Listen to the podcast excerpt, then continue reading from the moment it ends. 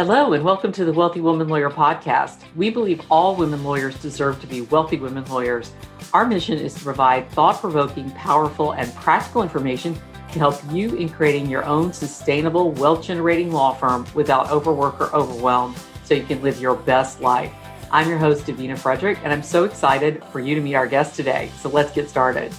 Hi, and welcome to Wealthy Woman Lawyer. I'm here today with a really good friend of mine Shawn Karol Sandy. Shawn and I met a number of years ago, and uh, she is the founder of the Selling Agency, and she helps uh, businesses really uh, with skills building and at, train their team, everybody from the receptionist to the CEO, in how to create a sales organization. Mm-hmm. Uh, and so I'm really happy to have her to, here, here today. Um, Shawn, I remember I'm going to jump in and ask you to tell us something about yourself, but I just want to yeah. let everybody know like how we've known each other.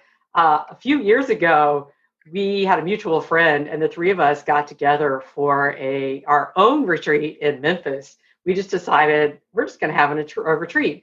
Between the three of us, we're all kind of in marketing and sales and, and business and growing business. And uh, our friend was uh, into corporate training and, of course, uh, Shawn does the selling, it has the selling agency. And I was just starting out in this coaching practice and shifting from being a full time attorney to um, getting into the coaching world. And so we just had the most fun and amazing retreat. The three of us got together in Memphis where Shawn lives, and we got an Airbnb. And I just remember it was like really cold and rainy that weekend. But it was great because we had the most awesome Airbnb and we just like snuggied up. And the three of us helped each other mm-hmm. um, come up with plans, growth plans for our business. So we've been doing this a long time, this yeah. growth plan for business thing, you know. And what was so awesome about that is we all came from three very different approaches mm-hmm. to what we were doing in marketing and sales. Um, you you remember that? You remember how often that was? I do. It was so much fun. I um, I think we called it an an advance, not a retreat. yeah, that's right. That's right. yeah, the, the the Airbnb was so cute, and it was just you know it it was awesome to get out of your own way, right? To to move yourself to a different location. I live here. Y'all could have come to my house. I mean, I think you were there for a yeah. night or whatever. Yeah. But um, it was it's it's just so good to get out of your own four walls, your box, right, and, and get fresh perspective. Physically, you get a fresh perspective when you move to a different location. Uh, and then to, you know, to to kick the can down the road with other people that are fun but have different backgrounds and trying to achieve different things. That was so much fun. I'd love to do that again. I'd love yeah, I know, me too. We'll, we should we'll build a that. retreat. yeah, we should build a retreat for, you know, yeah. That's what that's what we need. That would be awesome. And we have the most amazing food too, because that's one thing, you know, if you get girls together for a weekend like that, there's going to be good food and good beverages to go with the food. So it was really awesome. yeah. Um, so I invited you here today because I really uh, you're just amazing at sales. You this is your this is her wheelhouse, people. Um, and so I really wanted you to share with us um, some how we can become better at sales in our businesses. And I know with attorneys, attorneys, a lot of attorneys think sales, sale is a four-letter word, selling, mm-hmm. you know, and and they have a lot of negative associations with that. Yeah. But I wanted to bring you in for your expertise because you have a lot of experience in sales and not only sales, but teaching business owners of mm-hmm you know, million dollar, multi million dollar, billion dollar businesses how to train their organization. So, why don't you tell us a little bit about yourself first and your background so we can get an idea about that?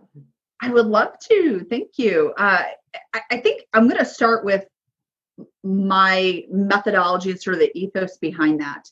Uh, the reason I built the selling agency was after having you know career in sales in many different um, facets and capacities from retail business to general manager and, and, real estate and advertising all sorts of stuff. You know i i was looking for what i wanted to do next. And i realized that one of the things that made me so successful as an individual contributor and sales leader was the way i went to market so to speak. And and that in every endeavor of selling to my customers, the end result was to help them sell to their customers. Like help your customers get more customers. So, you know, I didn't want, I have a lot of my tendencies with messaging and um, creativity lean towards marketing. And, but I didn't want to create a marketing agency. It's like, I'll build a selling agency. and, and, it was really. And a, and, a, and a name for the company was born. and it was, yes, yes. And it was born from the idea that I've taken a lot of sales training. Um, I've, you know, and many companies have been through a lot of their sales training. Here's what this looks like. Oh, you know, we're gonna we're gonna have this guest trainer, and he just wrote a book, and here's his methodology, and if everyone does it, it'll everyone be successful. And it's a bunch of crap. What a load of bullshit. It wasn't novel. The only thing they'd sold in 15 years was their own freaking book. and, and the idea that everyone goes to market in the same way from an individual point of view and from a business point of view is just really dangerous. Um, I've made a whole living on going, oh, this is what everyone's doing. I'm going to go over there and fish in a different pond, use different bait, use different, you know, whatever, because we get really, um, you know, we get really lumped in the same categories what like zebras. Zebras have stripes because for they're in a herd for safety. And if you put the same stripes on as your competitor how does anyone know how you're different or why they should choose you? So that's why i built the selling agency. It was to help companies build smarter go to market strategies. And then with that we teach whether it's the business owner or the sales team how to execute that strategy. And we build skills around that so my goal is yes we might deliver training um, that uh, talks about how to the skills of messaging and communication but everyone's at a different skill level. Everyone needs to bring their own personal genius to this. So our goal is not that everyone does the same thing it's that everyone advances their skill level incrementally. Incremental advances are where you get growth. And then on the back end of that we i do skills gap coaching for individual sales team members.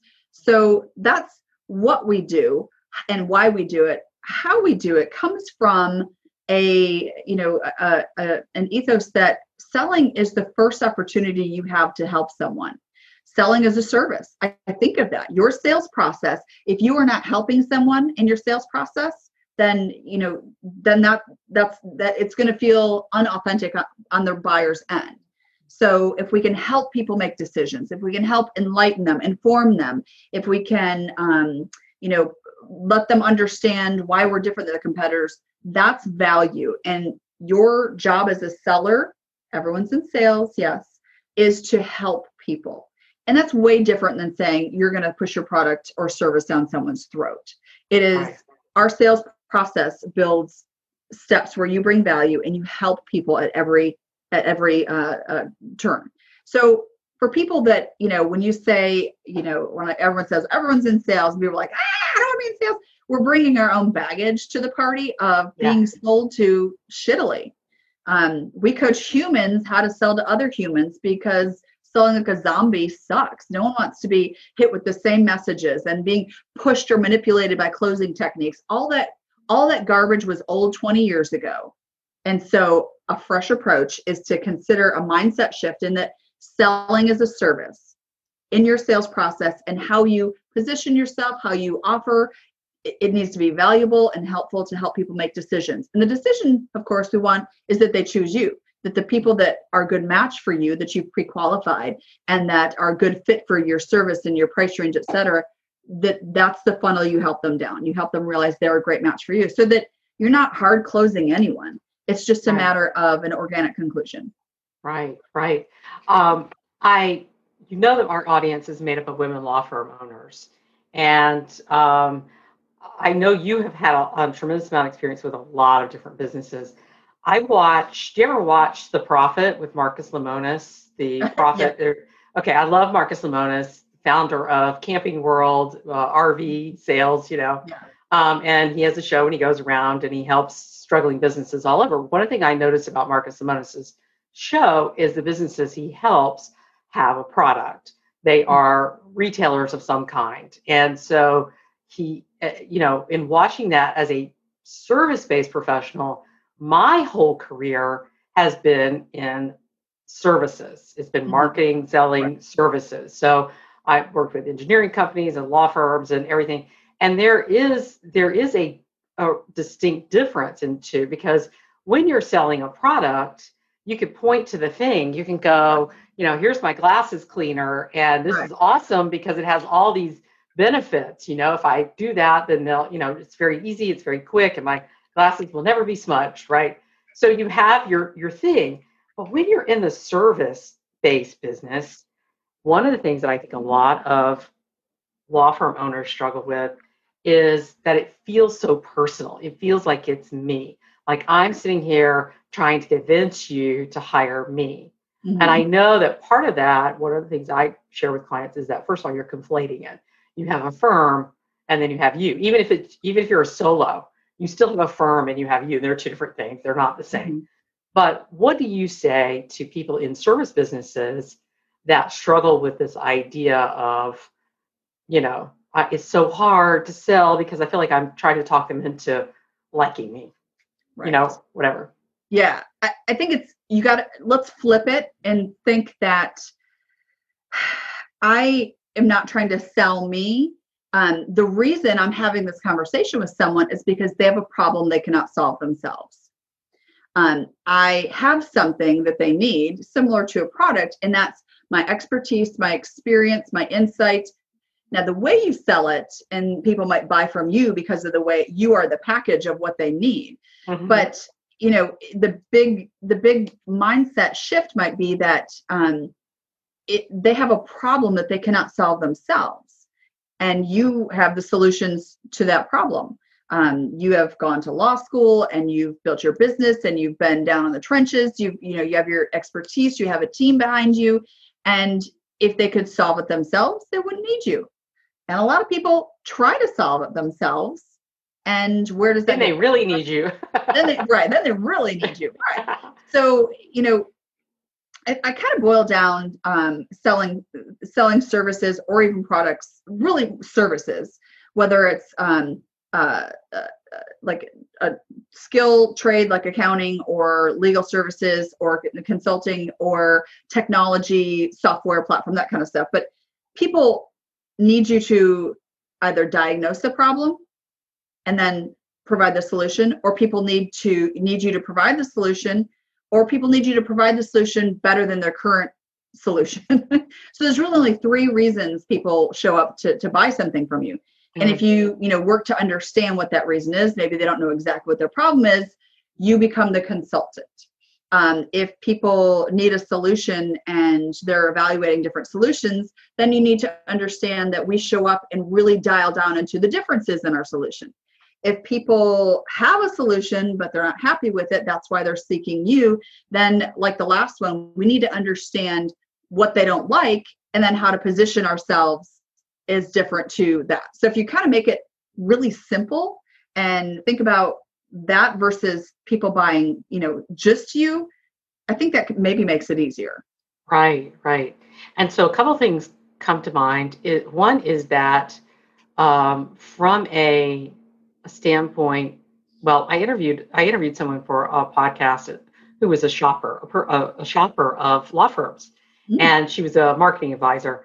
And what she would do is she would go into the different all the different law firms up and down the street, and she would hear their pitches. So she would like pose as a client who had a problem, and then she would go back to her client and you know ask them well how are you different what are your differentiators and they would be like you know everybody up and down the street was saying the same thing and as a as an attorney you don't realize that because you think you've come up with something really clever when Right. you say you know compassionate in the boardroom aggressive in the courtroom or or something like that. And and she you know named off some phrases and everyone we zeal- zealously represent our clients right? And and i and do you find with clients that part of their sales struggle is sometimes that they don't even know they don't know their why they don't know their differentiators they don't know how to articulate what it is that they're selling in a way that's Yeah. different.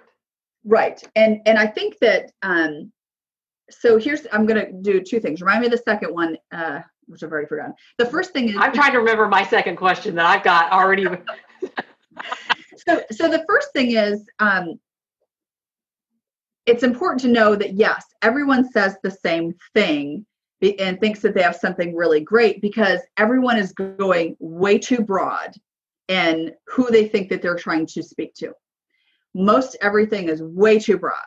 Um, you know, you and I were talking about Sally Hogshead before and you know how to fascinate. And one of the things that I just that landed with me so strongly seven, eight years ago, whenever I first read her book, was that if you are not polarizing anyone, you are not fascinating anyone. If you are yes. if, if you are positioning yourself as, you know, I we do everything or we can service everyone, you know, and everyone else does that, then that no one can define anything special about you. One of the things that's funny is when I talk to businesses, uh, I say, I'm going to slap this phrase out of your hand. If I see it anywhere on your website or any of your sales and marketing materials, you are not a one-stop shop for shit. You are not just erase You didn't phrase. build this from the ground up out of your garage. right, right, yeah, yeah. One-stop shop. Let me just put this into perspective. You know, you can buy lipstick, motor oil, uh, and uh, bras at Walmart, but are they really good lipstick, motor oil, or bras? No, we have specialty stores for those because when you want something really quality, good fit, you go to the specialty. That's convenience, right? Mm-hmm. You're not a convenience store. You can buy mm-hmm. shampoo in a convenience store, but Davina, I know you. Would you? in, in, a gas station? No, no. So one of the problems with not necessarily knowing how to differentiate yourself is going way too broad. It's going too broad. You really want to paint. People are afraid that they're going to miss potential clients. They're going to miss some of that market if I don't open my arms up and show people that I will take anyone and everyone. But mm-hmm. if you if you go too broad in who you service and what you do, you don't have a, a discernible POV point of view or stance or um, aesthetic, then no one finds you fascinating. And this was the second point because how we make decisions. Okay, I've got um, I've I have two red pens, right? Mm-hmm. Um, if I need a red pen, that's great. I've got a red pen. But how we make decisions isn't, you know, great. I'm going to line up all the red pens and they're all alike. That helps make a decision. We make decisions by the differences. We right. make decisions by narrowing things down by, by differences. This is a fine point. This is a sharpie. Okay, I don't need a fine point. I need a sharpie. So we look for the differences. If you cannot show people through stories and marketing, your personality, if you cannot show people how you're different, then you're not going to attract people that would mesh right. really, really well with you because they they're attracted to your differences. Right, right. That is great advice. That is great advice. And I I think that a lot of attorneys struggle with differences because they think, well, you know, it's uh, we help people get divorced, and there's a million attorneys out there who help people get divorced mm-hmm. um, how are we different right and right. and they're saying you know we're not that different right? but but your difference when you're when you're small is the difference is you right and then as you grow your firm it may be your team or your processes or your procedures or your use of technology there are all kinds of things it doesn't mean that there are no other attorneys in the world right. who use technology to be more you know efficient and get your work done faster or you know whatever um, but that could be a differentiator on your street in right. your geographic in your market you know you know i think one one area that might be helpful to think about when you're looking at differences and building your um, building your your marketing story and your your brand around differences not necessarily what makes you different but how how do you make people feel differently than other attorneys right? So focus on your your customer your client. Um, it's you know what are they feeling during this experience? And then reflecting on how you empathetically understand that and work to navigate or um, you know negotiate some of those feelings on there whatever it is. But you know i would think outside of corporate um, stuff even for small businesses needing corporate counsel or whatever everything you guys are dealing with is really going to be personal estates, mm. wills, um, you know, divorce, prenuptial, whatever it is, those are all really personal things. You don't have to market yourself necessarily personally there, but how do you show that you understand what that person is going through in a way that's empathetic and reflective of how the, they'll feel? And that could be your difference. Right. And a key thing that you teach in from in the selling agency is you really teach your clients how it's not just the company owner or not just the sales team if you're working with, you know, organization with sales team, but it is really that culture and that experience that you want to create from the very first interaction with your business mm-hmm. all the way through to conclusion and continuing relationship, right? So you're yeah. you're talking about creating a sales organization. Can a law firm create a sales organization? Absolutely. Anyone, and we call it a selling organization mm-hmm. because mm-hmm. I really get specific about this too. There is a reason I'm not the sales agency, I'm the selling agency because sales is the name of the department and sales is the end result. Selling is what you do to get there. yeah. Okay. So, so building a selling so we're wanting everybody on the in the organization to uh, abc abs always be selling instead of always exactly. be always be selling. yeah, yeah, and so I, I call this building a selling organization in that when you build a selling organization, you equip everyone in your organization to to have the tools, the uh, you empower them to be able to recognize opportunities advance opportunities, prevent disasters. What they're part of the, that end result, right? And selling clients, closing clients, keeping happy clients, getting clients to refer you. Everyone has an opportunity. And so I think I gave you this visual. I, I you know, you if you employ four people or 40 people in your organization, you're a boat, right? Think of yourself as a boat. You're trying to row your boat across the water to get to that revenue side. and why would you, you know, have other people in your boat that you'll give them life jackets. Like giving someone a job is giving them a life jacket. If they have a salary and they have a benefits and vacation, 401k, a safe place to work every day, air conditioning, good, you're giving them a life jacket. Yeah. If you give them a life jacket, you better give them an oar. Why would you not equip them to be able to help row your boat? But yeah. so many people don't. You know, whether an organization like I've been in many sales organizations uh, where you have your sales department and we were responsible for bringing in new business and revenue and then we had a production department where they did the thing they built the thing they ran the thing that that we brought the business we brought in and man they just invented new ways to screw shit up. Well it didn't come out of their paycheck but they weren't on board with rowing. They were putting holes in my boat. Yeah yeah i understand exactly what you mean. And i and there is nothing I have hired. It's suddenly getting very dark in here where I am, so I'm, my face is oh, glowing now. Uh, I have hired way more attorneys than I ever thought I would hire in my adult life for all kinds of different legal matters, and there has been nothing more frustrating.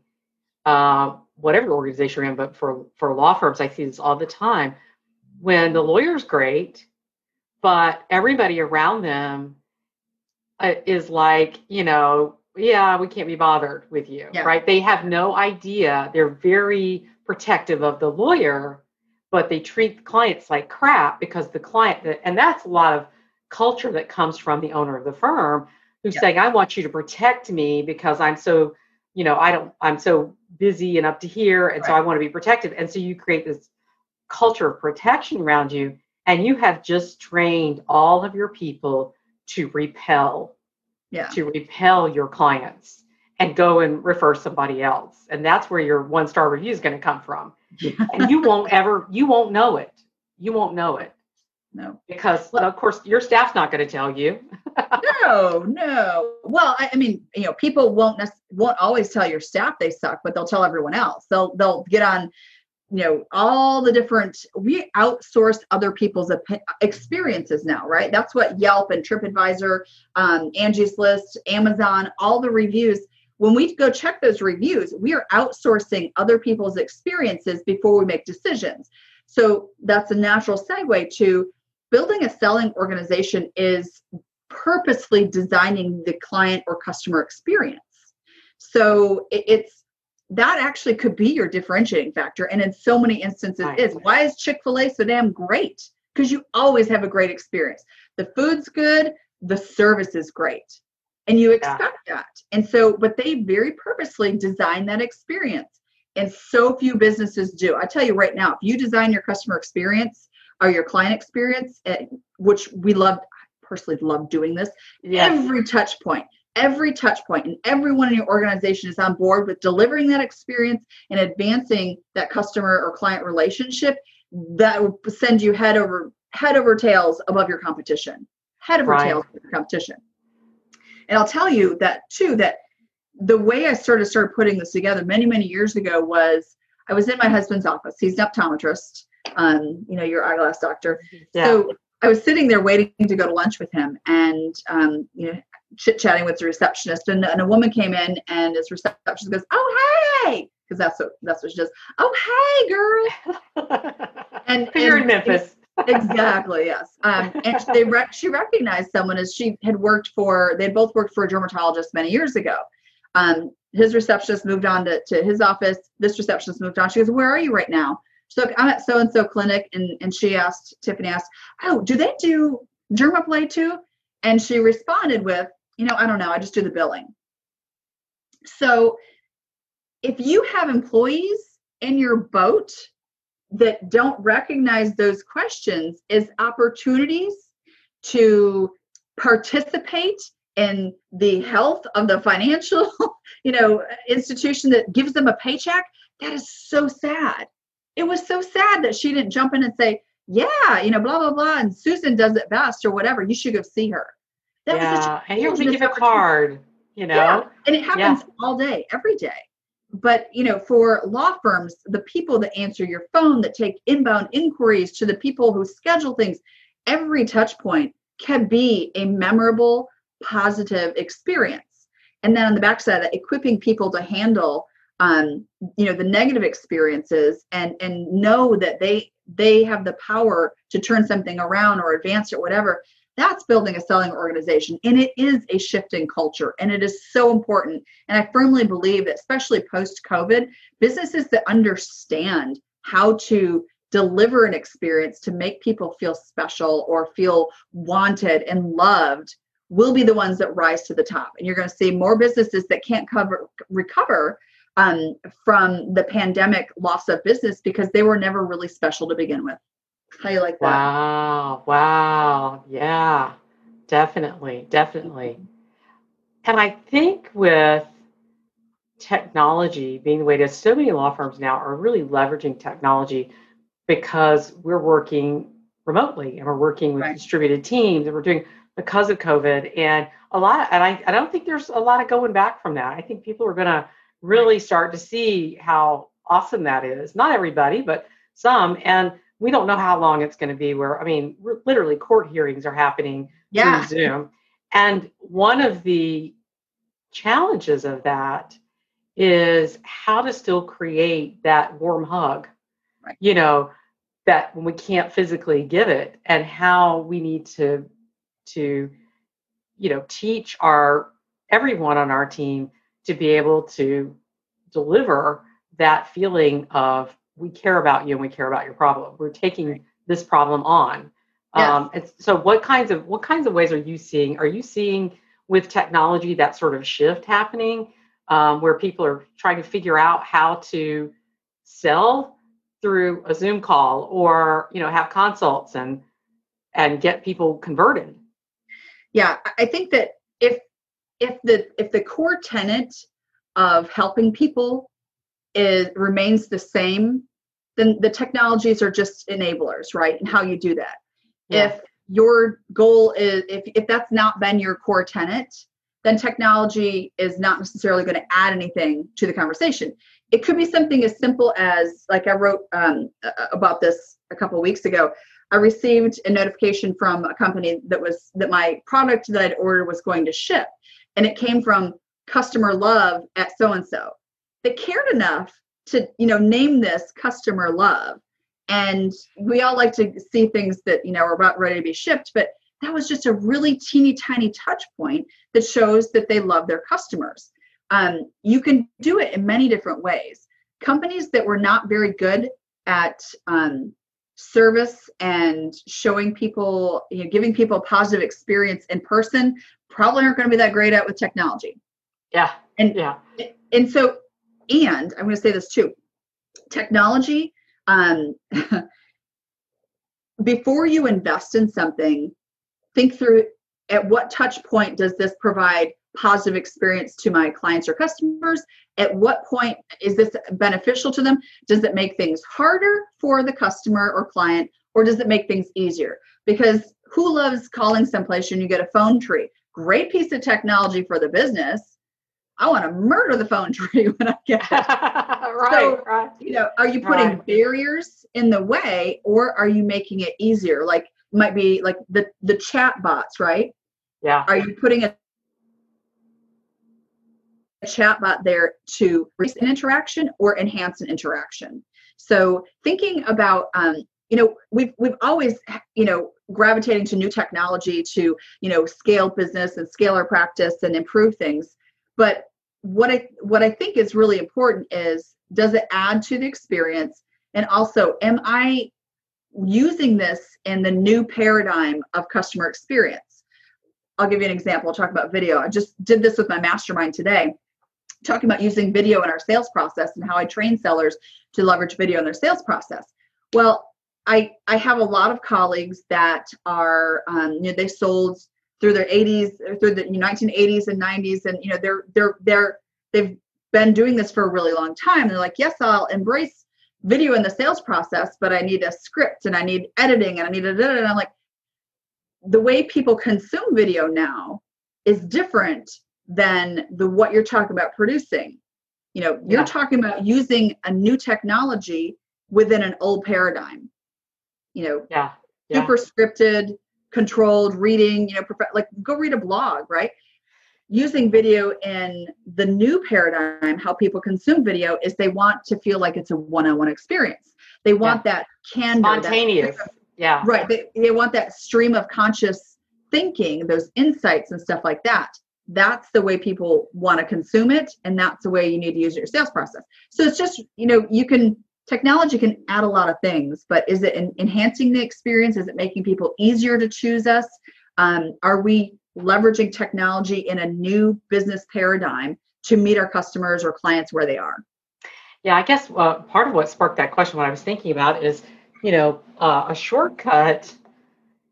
You may think you have a good sales organization because your receptionist always greets people and puts them in the conference room and offers them something to drink, and he got snacks on the conference room table. And I know many law firms who are like that, you know, and it feels, you know, all warm and fuzzy. Of course, now we can't we can't do that. So that can't be, you know, that's one thing that's sort of taken away from us. So I've just started looking at and started thinking about how we can keep the our distinct culture when we have so many of the uh, the ability to have the niceties, you know, Right. Of taken away from us. It's and it's it really it's a cheat. You know, it's a little cheat thing that you do. Where You're like, here, I'm going to usher them in and give them a snack because everybody loves food. We can't do Right. that now. We can't drop off donuts or whatever. So that one made that's what made me spark that question. Uh, Well- but uh, go ahead.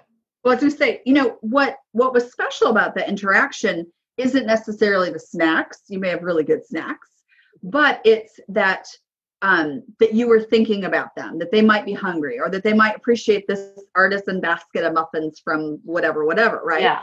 So how if if if you're missing those experiences, think about how you could translate those. So in that instance, I'm just going to give you an example. It could be that the receptionist, because that's the person who would greet them. What if for every you know new appointment, um, now this is going to take a lot for you know reader receptionist, but this is the difference maker, right? What if reader receptionist recorded a quick video that says, hey davina you know reminder your appointment at so and so whatever and here's what you do whenever you either get here or here's how you log in. Let me know if you have any questions. So that accomplishes a couple different things. They've met another face right? You have another thread through which they're tied to your organization. They feel special because it's a customized thing from them and it tells them what to do so you know you can automate that appointment reminders are great what if it was an appointment reminder and you don't have to make it custom what if she it's just your receptionist reminding people of their appointment you know yeah, like that's awesome. You know what I love about that suggestion? Um, that is very doable. Uh, what I love about that suggestion is that it's not, you're not saying that the attorney has to do it. Because that's one of the things when you own the law firm and people start saying, you know, you do this, you do that, you, the, you know, if you haven't made that mindset shift yet, uh, which a lot of a lot of women law firm owners haven't because they're they're in that growing process, um, they immediately think I have to do it. Right. I have to send out the I have to create that's one more thing I have to do, and I'm not doing that right.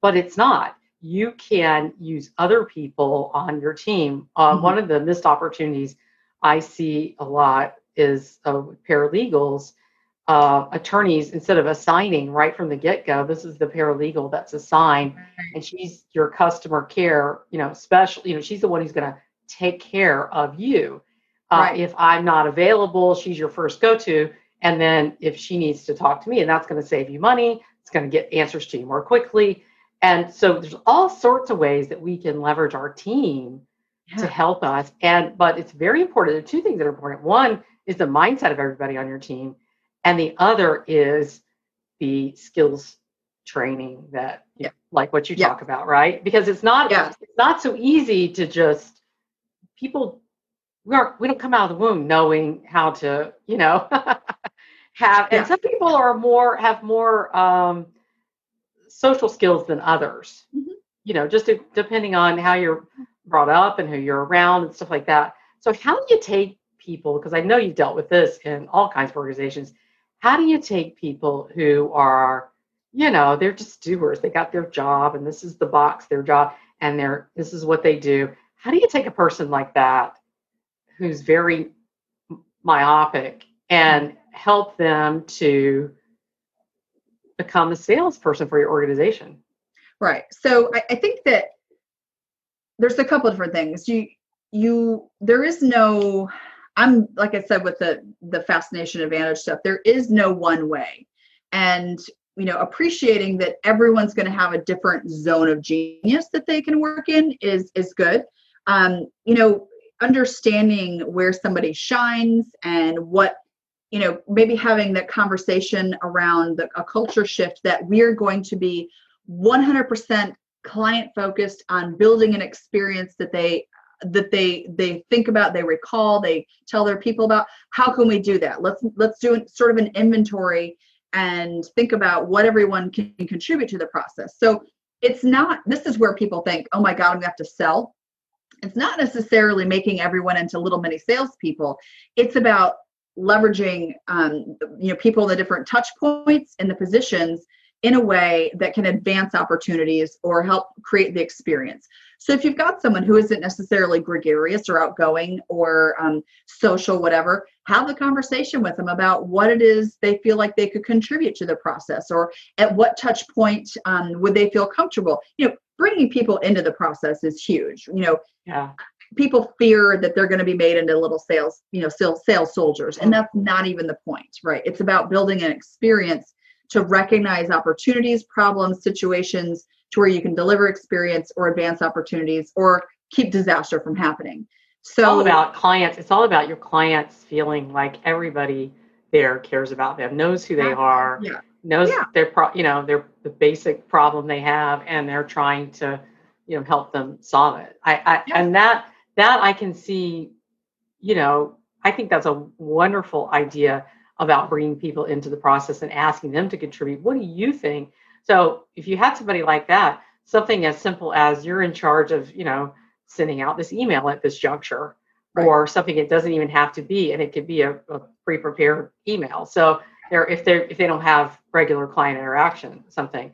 I want to. This is my. I had this question in my mind like you know okay. 20 minutes ago, so I'm going to bring it now. When we when uh, an attorney, one of the things that you mentioned is the importance of serving and how how we come from if we come from a place of i'm going to help this person solve their problem that is a whole different mindset than saying i'm going to sell them my legal services and by the end of the day they're signing up before they leave here to you know for me to be their personal injury lawyer you know right as right. opposed to saying you know what is the problem and helping with the problem i want to address this though because attorneys are there's different types of attorneys but a lot of attorneys are very caring people and they come they're mm-hmm. very mission driven they're like mm-hmm. you know nurses they really care about people and they're drawn to it maybe because of something that's happened in their own life or something and it's and they've seen and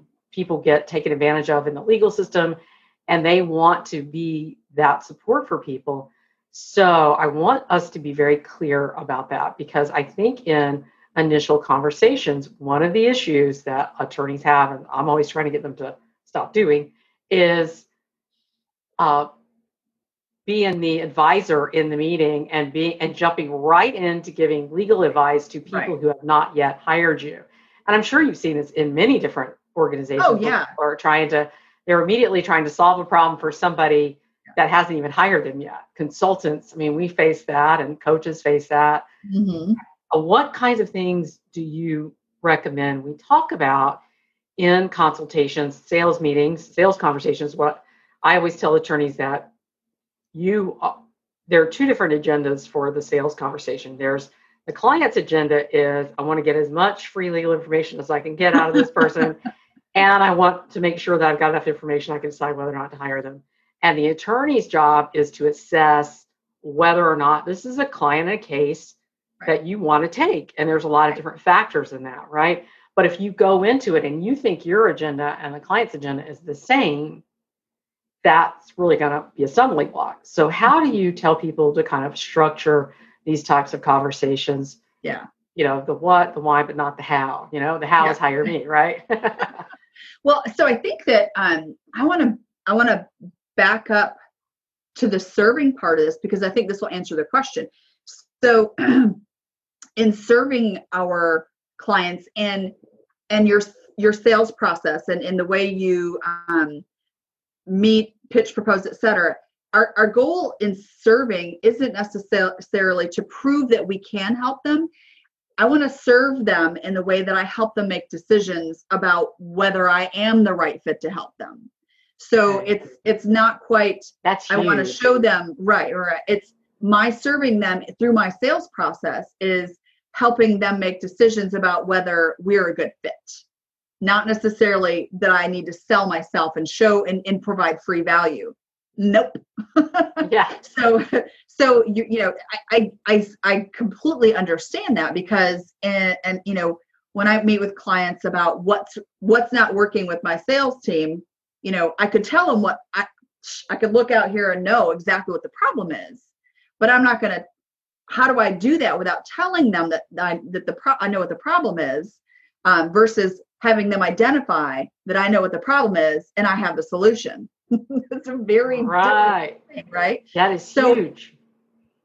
So in that service, um, like I said, it might be that um, they don't know they have a problem, they haven't identified the problem, or they need to identify the solution, or they need a solution that's different what they already have. My way of figuring that out is by asking lots of questions. I'm not going to tell them anything, but I'm going to ask them questions and position my questions in a way that leverages me as the answer. Um, so I'll give you an example like, um, uh, you know, asking someone about, so, you know, tell me why you think you're not hitting your sales goals or tell me, you know, tell me where you think the problem lies. So they can tell me, and then that, that drives me to the next question, next question.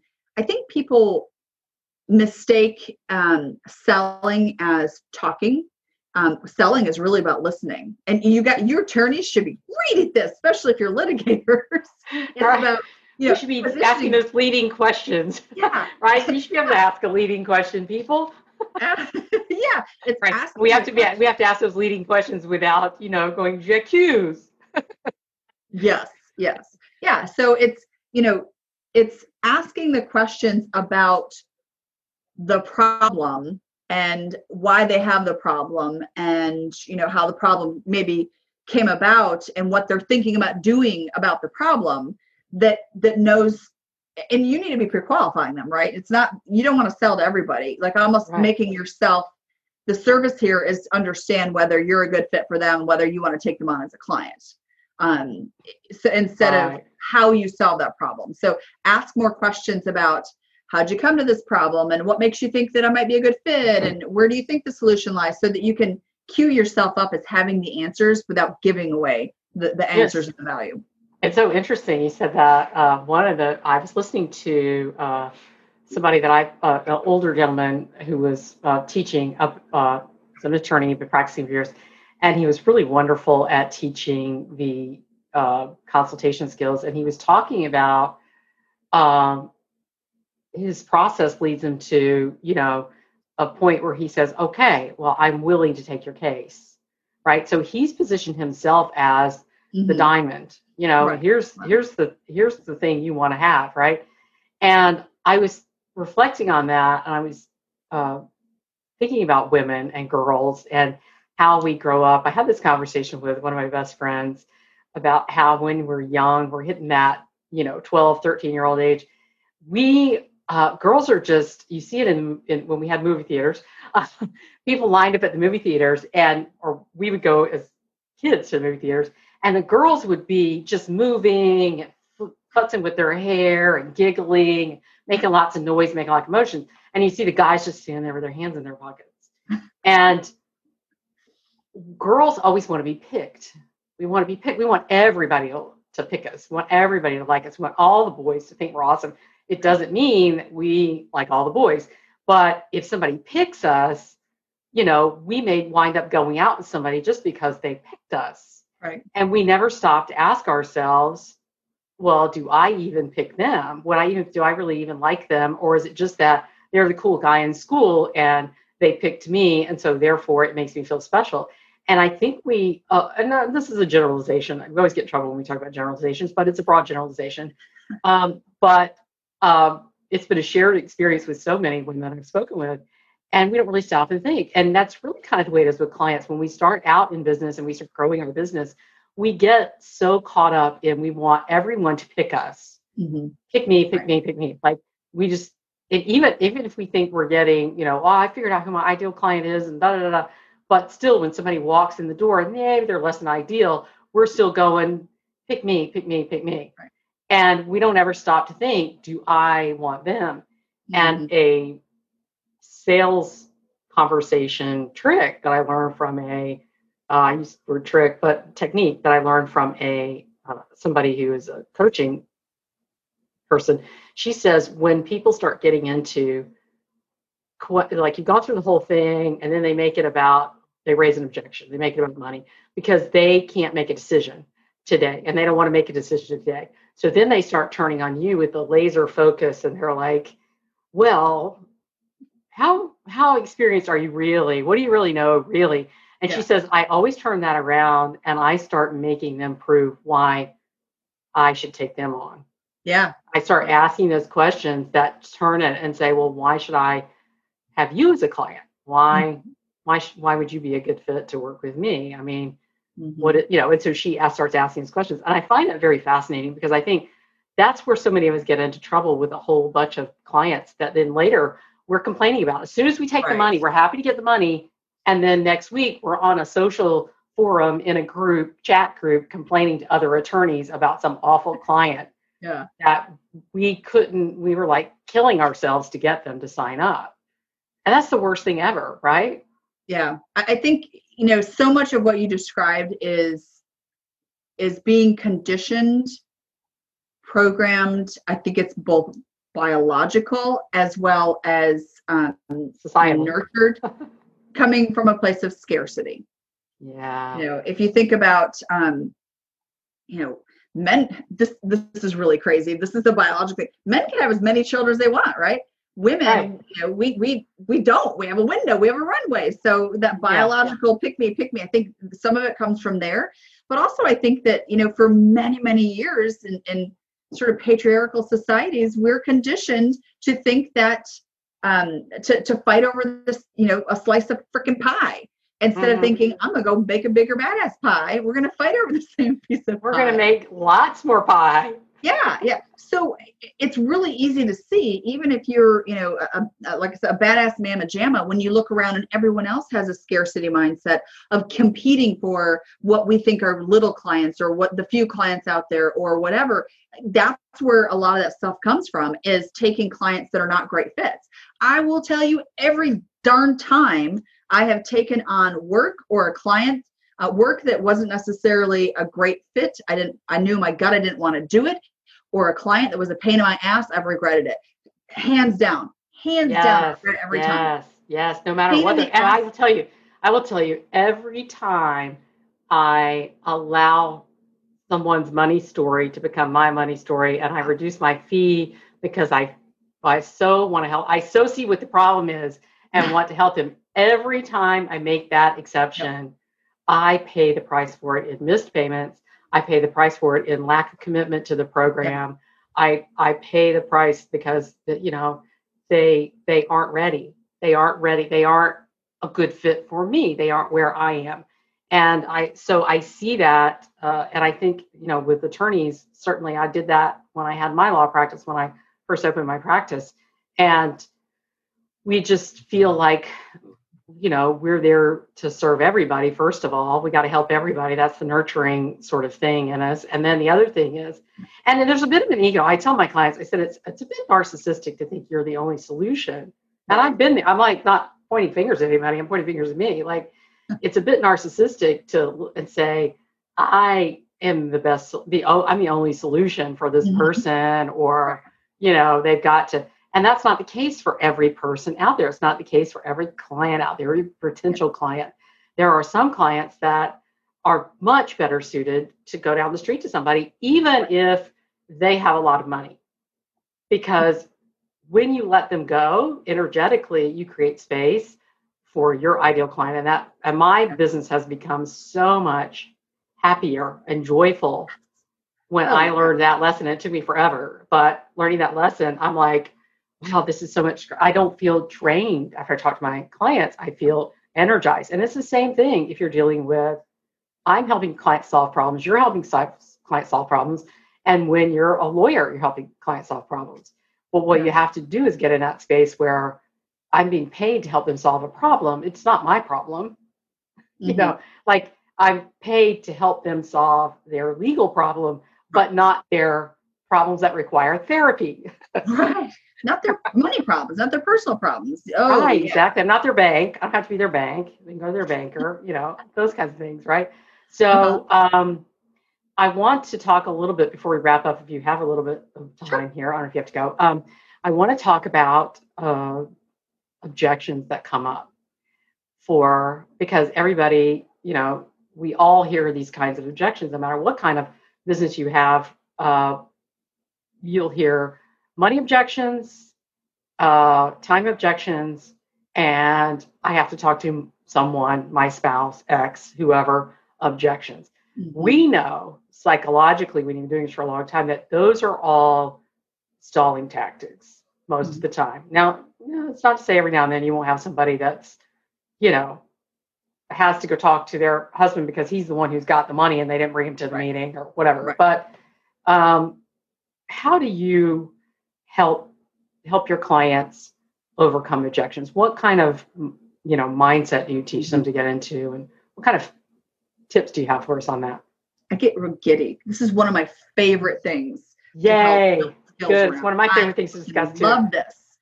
And i've done a ton of, of work and uh, testing and real life experience on this stuff. And so there's a i'm going to take you through a couple key points of um, what I call pushback and uh, objection uh, training, pushback objection negotiation training. And the, the first thing is to understand whether something is pushback or an objection, oh, and then negotiation is a little bit different. But so pushback is it's a knee-jerk reaction. When you ask somebody something, they're not ready. They might be like, "I need." So some of the the things you hear, like, uh, "Well, I can't do it today. I need to talk to." So it might just be a knee-jerk reaction, whereas they're programmed to not make decisions around money. They're programmed to not make decisions quickly around money. They're programmed to not feel confident. They don't trust themselves to make a decision. So it's never about you. oh, but it is. It always feels like it's about me. oh, it is. And here's why. When when when we encounter a situation where we get pushback or uh, an objection or someone wants to negotiate, here's what's happening our brain immediately recognizes that as conflict with a potential negative outcome. So, man, who comes in real fast? Our fight or flight system.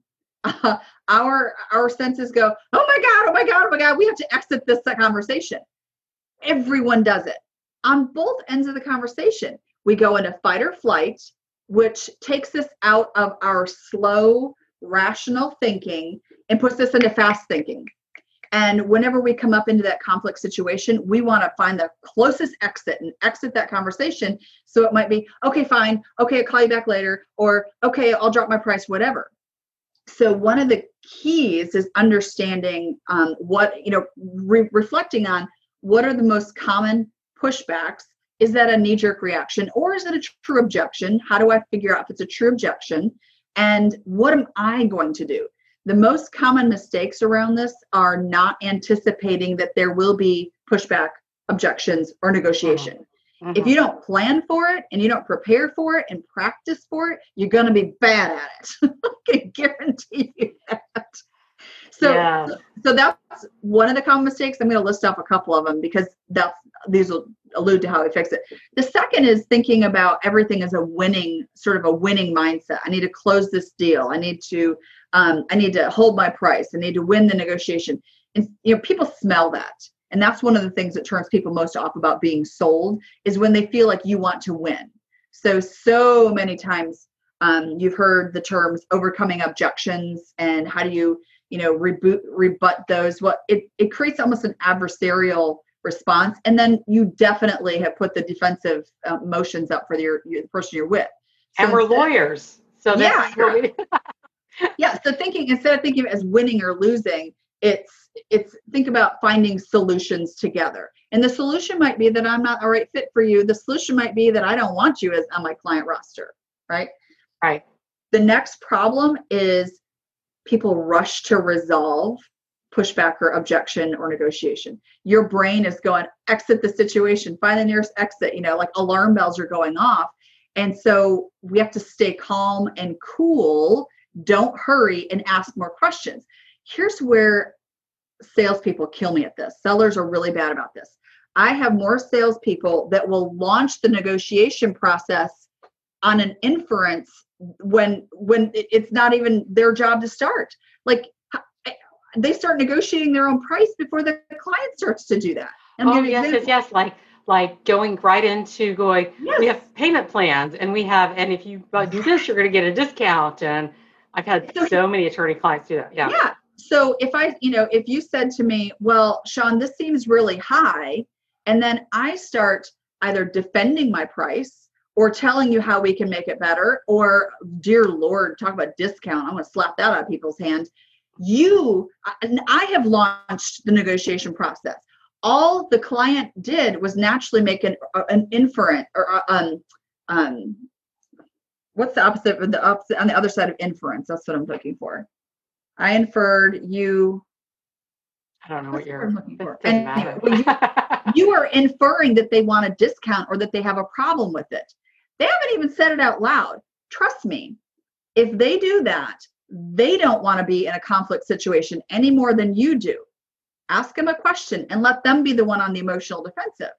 Yeah. So if they say, "Well, Shawn, this seems really high," I can go into one a whole technique. Say, all you have to do, all you have to do is repeat back their last words to them with a slight inflection, like the question, really high,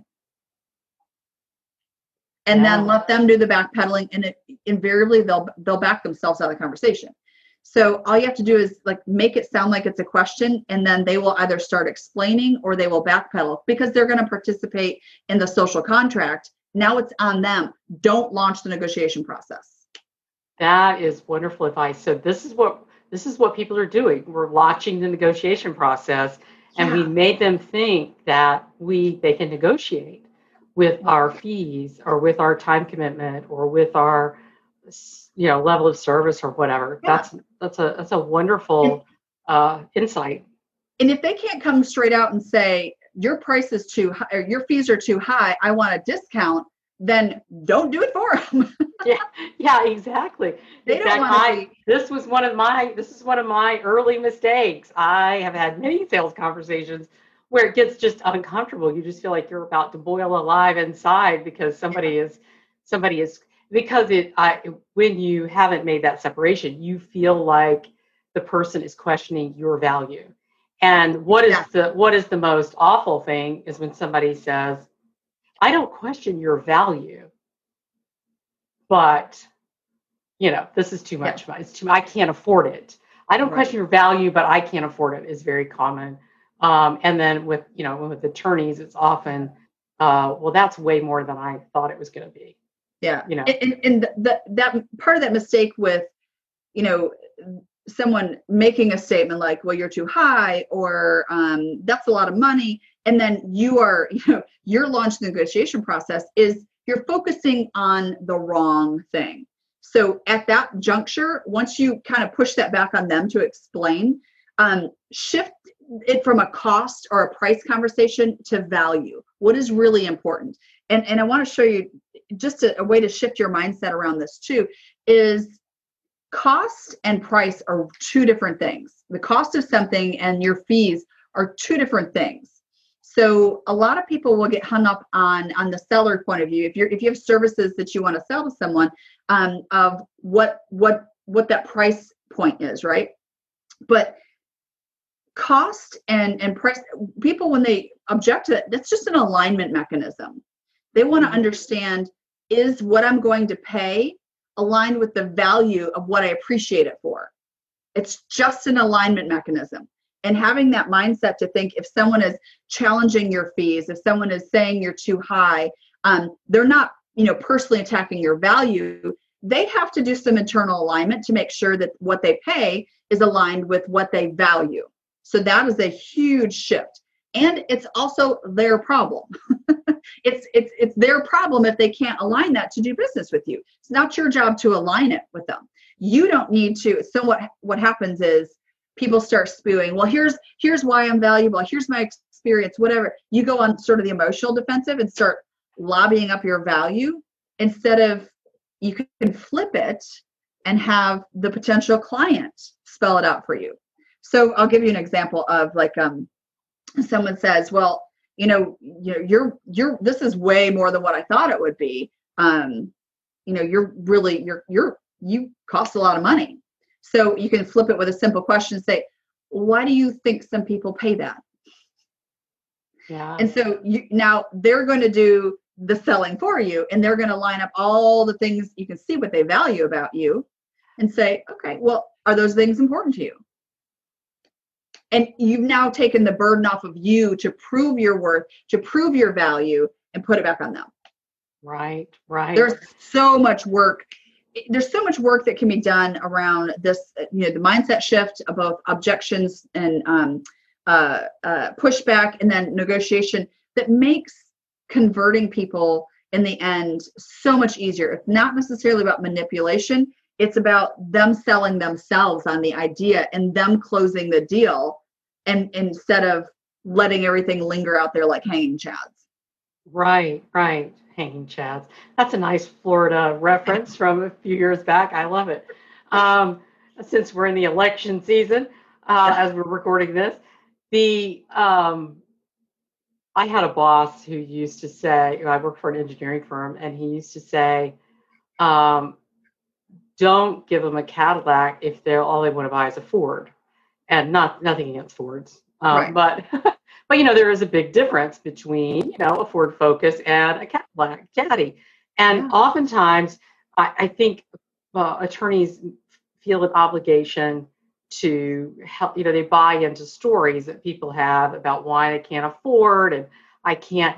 And one of the things that I know to be true is that we don't really know. First of all, people lie, and sometimes they don't mean to lie, but they do. But we don't really know what resources they have available to them.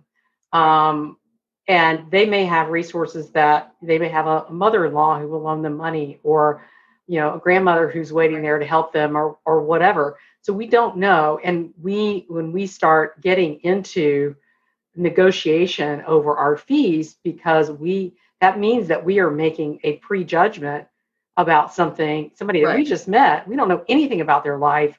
And we're looking at it we're going, well, they can't afford me. And the truth of the matter is, if they truly can't afford you, there are other options available to them. Sure. It doesn't have to yeah. be you. Your you know? yeah, your fees are about your firm. Your fees are about what what business structure, what makes sense for you, about the profit margins that you design. Um, that's your business decision.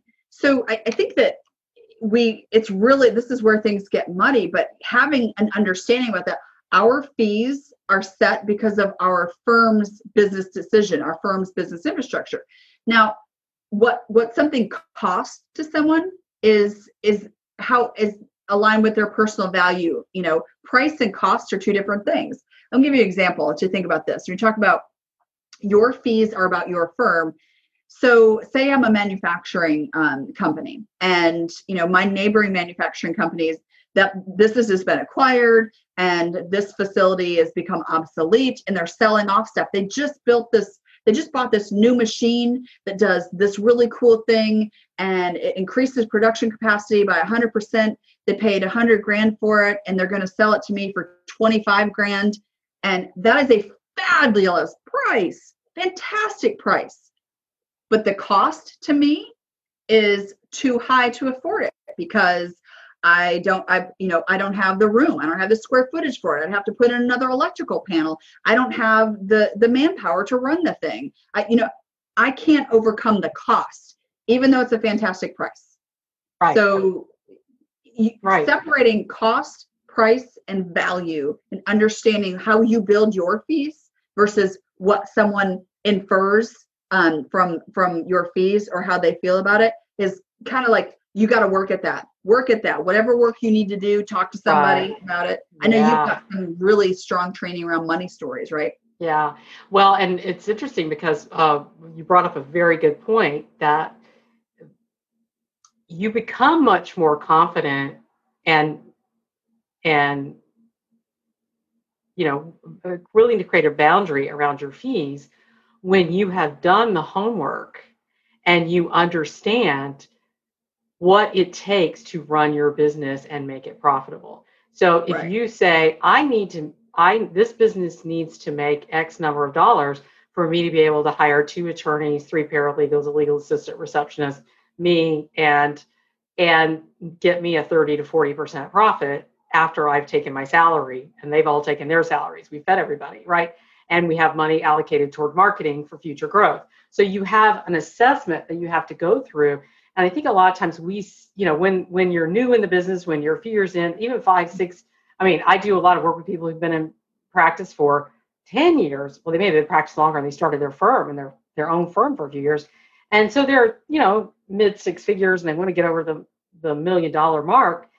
And they've just been working, working, working, working, taking everybody that comes in, charging, charging, charging. And they may have done a little bit of selection over time but have they ever sat down and said, this is what it costs to run this business and make right. money? You know, and you when you have one way to really um, get you honed in on that is to is to start studying what investors look for. So uh, you know, investor you won't have we don't have investors in law firms usually, right. um, but that may be changing because some states are now allowing non-attorneys to actually wow. own law firms. Um, very scary, just very yeah. scary for attorneys. Um, but great offer business opportunity if you know how to lever- leverage it. Um, and so we have to start looking at our businesses in a more clinical way and saying, what does it actually cost? Because what we're thinking is, is it's arbitrary. And it, it, if it's arbitrary in our mind, then the person sitting in front of you, even they, even though they don't know for certain that it's arbitrary, you're giving off arbitrary vibes yeah. When you enter into negotiation about your fees. But if you have done all the work and you know what you require to get something done, it's just not negotiable because no, then you're just like, this is what it this is what it cost me to run the firm. So it's not negotiable, right? So right. this is I I need to make this fee, right? And it's almost like um making it impersonal, like it's it's just a thing. It's our business fee. It's not who my personal value, it's our business fee. Um it, this is a story for as attorneys you all appreciate this right? Your what's your job right? You you leverage and negotiate whatever. So i put i, I put together a proposal for a client to um, for a year long intensive um, sales training and, and put me on retainer for his uh, firm. His a, a recruiting firm. And you know this was our I hate great client four years down the road. Like he, we, I keep increasing every year.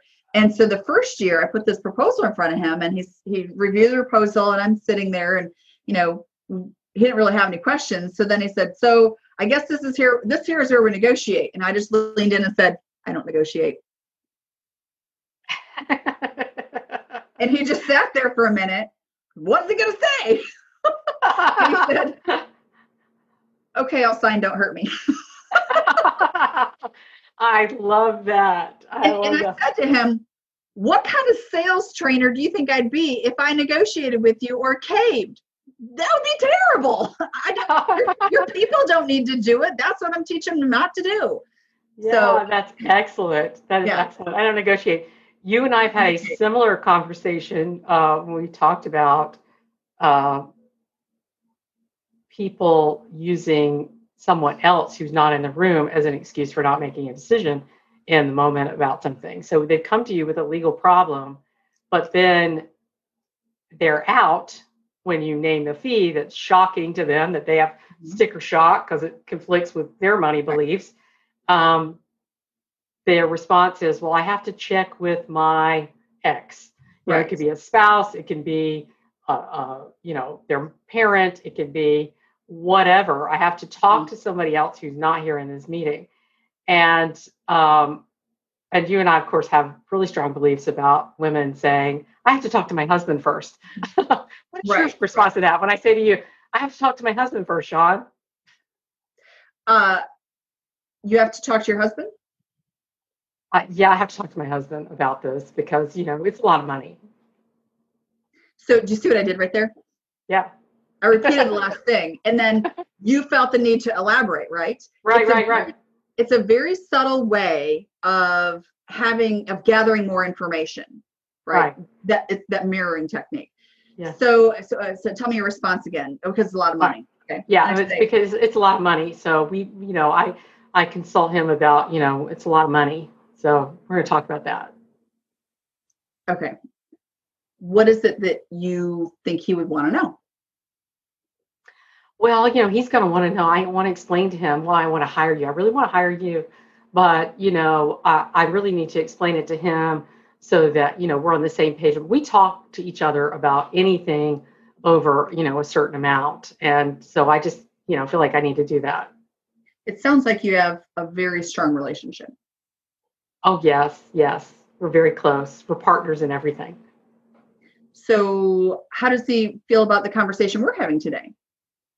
Oh well, he know he knows that I was going to come and talk with you about this. I've told him that I've been wanting to hire you for a long time, and I really need to do that because we need to take care of this. Um, so he he said that you know it was good that I was having the conversation, but I really need to talk with him about you know the money because you know we share finances and you know so something I need to discuss. Okay. All right. Well, I don't know that I would. Conf- I, I don't. I, I'm- I'm trying to think of in in a very nice way how I would tell her that. Um, I don't necessarily think that I want your husband as a client. uh, it might be so. You know. So should we go down this road, Davina? Would I be dealing with your husband or you? Uh, well, you know, it's it's my business, and I need legal help with my business. He's not a partner in it, but you know, uh, I just, you know, he's he's somebody I trust, Sure. Sure. right? Well, I appreciate that you two have a very close relationship, uh, but I will tell you, I will only deal with the person who signs the contract. And in this instance, you know, we're looking for someone who's pretty decisive. So I don't know that this is going to be a good fit because you and I, so Davina, have this conversation. If if that's the case, and you you drill down and they really need to talk to their husband, you're never going to get her to answer or do anything or respond or do anything this without dragging her husband in it. And that's just how much billable time do you waste uh, that's that you can't even bill because she has to ask her husband or bring her husband into it. You have to re-explain things to her husband. I would right. hard pass. Yeah. yeah, it's it is it's an interesting thing. You and I have had this conversation before, uh, you know, in the years we've known each other. Uh, it's an interesting thing because I have, you know, both of us have worked with male clients and female clients and business owners.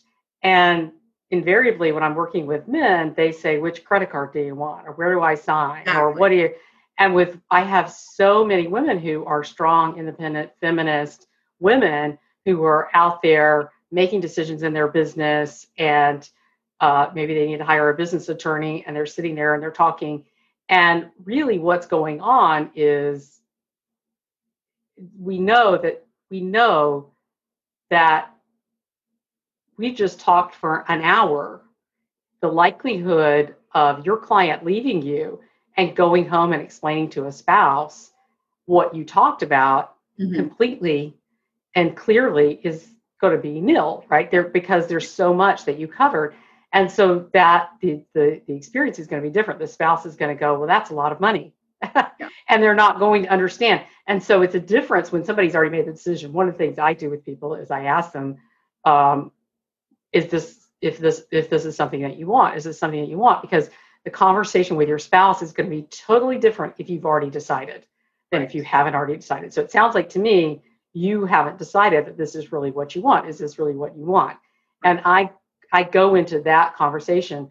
Uh, my temptation though is, and you and I have talked about this because we're both really like crazy feminists uh, and and just business people. You know, we think about like business people, and I remember a time in my life when I would use that excuse mm-hmm. to get me up from the table right. because I was not confident in my ability to make decisions. Right. And over time, that has really shifted for me. And I also know when I'm going into a business com- conversation, whether I'm hiring an attorney or uh, I'm hiring a consultant or anything that I'm, where I'm engaging, I already have an idea of what it costs. So mm-hmm. I am not going to have that situation. Um, right. Where where I think and I think that a lot of times people have an idea. They've already maybe shopped around. They know, and they're trying. Uh, you know, they're trying to see what you do. Yeah, I, I think that that's where having. I mean, you the bulk of your work in in selling should be pre-qualifying and when people I, get on web, webinars or podcasts, people say, "What do you wish you would have known as a young salesperson?" Shawn, like, I wish I would have pre-qualified a shit ton more than what I did. You know, yeah. I wish yeah. I would have disqualified more than uh, you know. One of the ways I like in my consulting practice that I really um, understand early on. I say, "How have you? You know, tell me how you've tried to solve this problem before." Because if they've hired a consultant or a trainer before, I have an understanding of if I know who that is, I know what the ballpark is. If they've tried to home grow it, I know what that is. If they've hired a sales director before, I know what that is. I know what they've been willing to spend money on. Um, so that's one of my good pre-qualifying questions to say, okay, Davina, so you know, have you have you if it's challenges persisted, tell me about how you've tried to solve a problem before, or you know, have you ever hired an attorney for XYZ kind of work before, or you know, what was your experience? But you know, have you looked at other attorneys? um, understanding that before you get into the conversation um, if they haven't you might want to you know do a have a little bit of different conversation then and you know also too i don't know so much about this but if you're having an hour long conversation with someone you are consulting and advising like it should be i like your your example where the attorney says okay i'm, I'm ready to take you on as a client before we continue having conversation because we're getting into advisory services territory you know right. you need to what's your max 15 to 20 minutes whether you know if this is someone you want to take on or not like after yeah. that it's it's you know make a decision or i i do have longer conversations but mine are um i'm asking a lot of questions and a lot of information mm-hmm. uh, but generally i have a very good pre-qualifying form for my business and i advise my clients to do the same. And part the purpose of that intake process and having that information is that you want to see first of all are they willing to fill out a form? If they're not peace out right you know? Then you're going to be doing more work. Right uh, exactly because they're not going to do their part. Everybody knows your client needs to do their part. Mm-hmm. um, the other thing is that not only does it give me the information i need to know if somebody is going to be a good prospect but it also plants seeds for things they hadn't thought about yet because there's so much when people are coming into a meeting a professional meeting that they don't know about yet. Certainly, it's the case with legal services. It's the case with, you know, consulting services of any kind. People think they know, but they don't know. And there's a lot of things you know because you've gone to law school, you got a degree, you've been practicing for a number of years. Right. And so you can plant seeds that could cause you to um, get better answers from them or maybe to upsell services of some kind. Let's say you got somebody coming in for estate planning. If you're asking questions, somebody's coming in for a probate for because a parent died. You ask them on your intake form, do you have estate planning documents? Right. Have you have a power of attorney? Are you, you know, like you're asking things so that not only are you helping with the probate, but then you're helping them with their own estate planning needs. Yeah. Right. So there's all kinds of things and different practice areas, you know, yeah. have different, you know, things. There's business law and personal injury and, you know, uh, family law. There's all kinds of practice here, criminal law. And, you know, obviously there are tweaks to each of those. So this is not a, you know, you have to think about your own practice. And mm-hmm. I work with my clients to do that, right? Mm-hmm. But that that intake process is so important to set you up for success. Yeah. Well, and it's so we I would call that, you know, one of the the, the best and most important pieces of your sales process. Every business needs a sales process and your sales process marries your strategy your go to market strategy with how you execute so knowing who you knowing who you want as clients what makes a fantastic client um, knowing who that is to make sure that you're reflecting who you want to attract is huge. Um, thinking through the experiences and the touch points both from you know prospective clients to you know people on retainer and referrals and stuff like that. All that is part of your sales process building a selling organization. So whether you are a firm of one or a firm of 10 or 100 um, there's no more room to have sort of like vertical silos of processes. Your client experience needs to flow across all of them from how you serve them and helping them make decisions to, to choose you to how they refer you in the end to other people. Um, it's all it's all part of the process. Everyone's involved in the process. So think through each each touch point, each customer experience. Who do you want as customers? How do you want them to feel? How do they want to feel?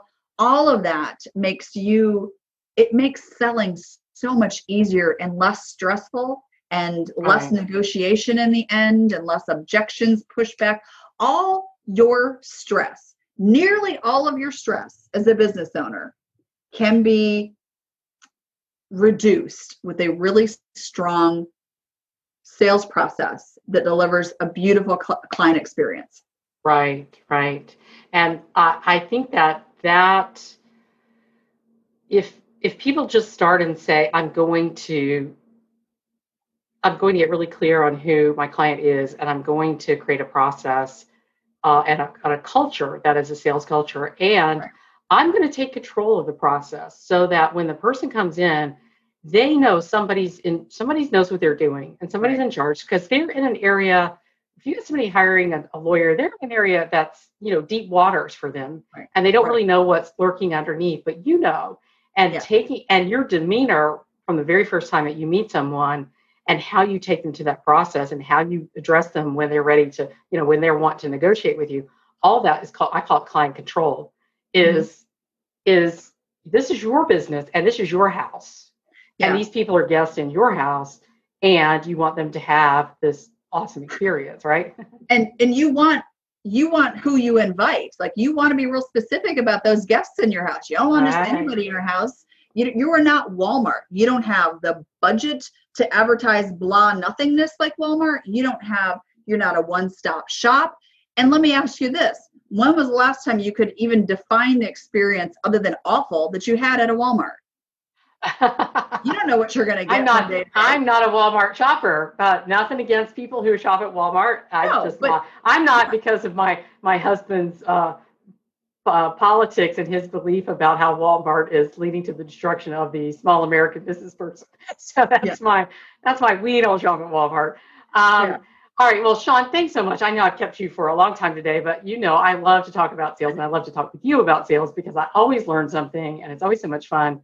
So thanks so much for being here today and sharing with us. I'm sure everybody's going to walk away from this experience with a gold, at least a gold nugget, but hopefully several gold nuggets. Yeah. Tell us how we tell us how we can find you and find out more about you, and if there's any sort of you know trainings or you know I've got you got an awesome YouTube channel I know. So any trainings you have that you want to share.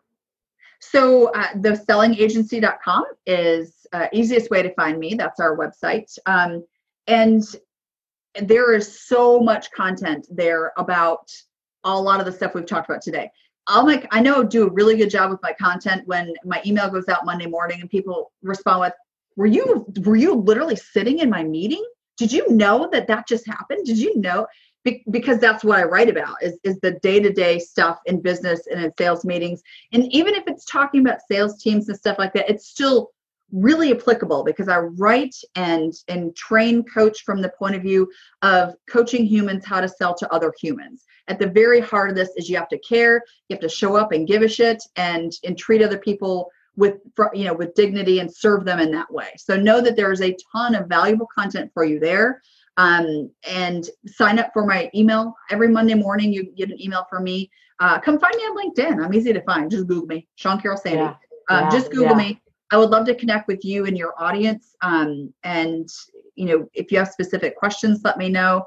Um, you know, most of my training is with businesses, building, selling organizations, and sales teams. I don't do a lot of virtual and online stuff. Um, that's not well suited for my personality. Uh, yeah. and, and you know that's so hot and popular. I, all my colleagues are doing that, but I just know me, and I want to put my hands on you and grab you and shake, shake you. You want to go into the organization and see all the dirt in the corners yeah. and the skeletons in the closet yeah. and everything. Yeah, because yeah. that's what people need. That's how we get specific. Um, yeah. So reach out if you know, Davina. You've got great content and great courses, but if if you want help building an experience for your clients, if you want to help build that and, and teach people in your organization how to get them on board with the you know part of the the sales um, building the selling uh, organization just drop me a line. I'm e- like i said easy to find. My yeah. email contact form sks at the selling agency like i'm down right. for it. I love great love great. what you want to do.